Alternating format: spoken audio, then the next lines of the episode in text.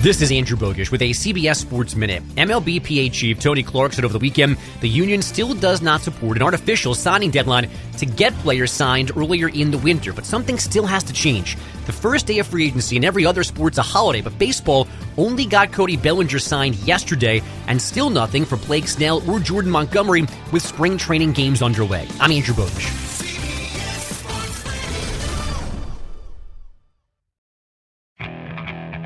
Okay, picture this. It's Friday afternoon when a thought hits you.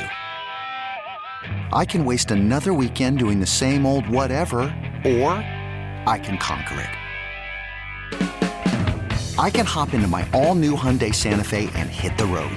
Any road. The steeper, the better. Because my all new Santa Fe is available with HTRAC, all wheel drive, so I can hit the trail without a worry in the world.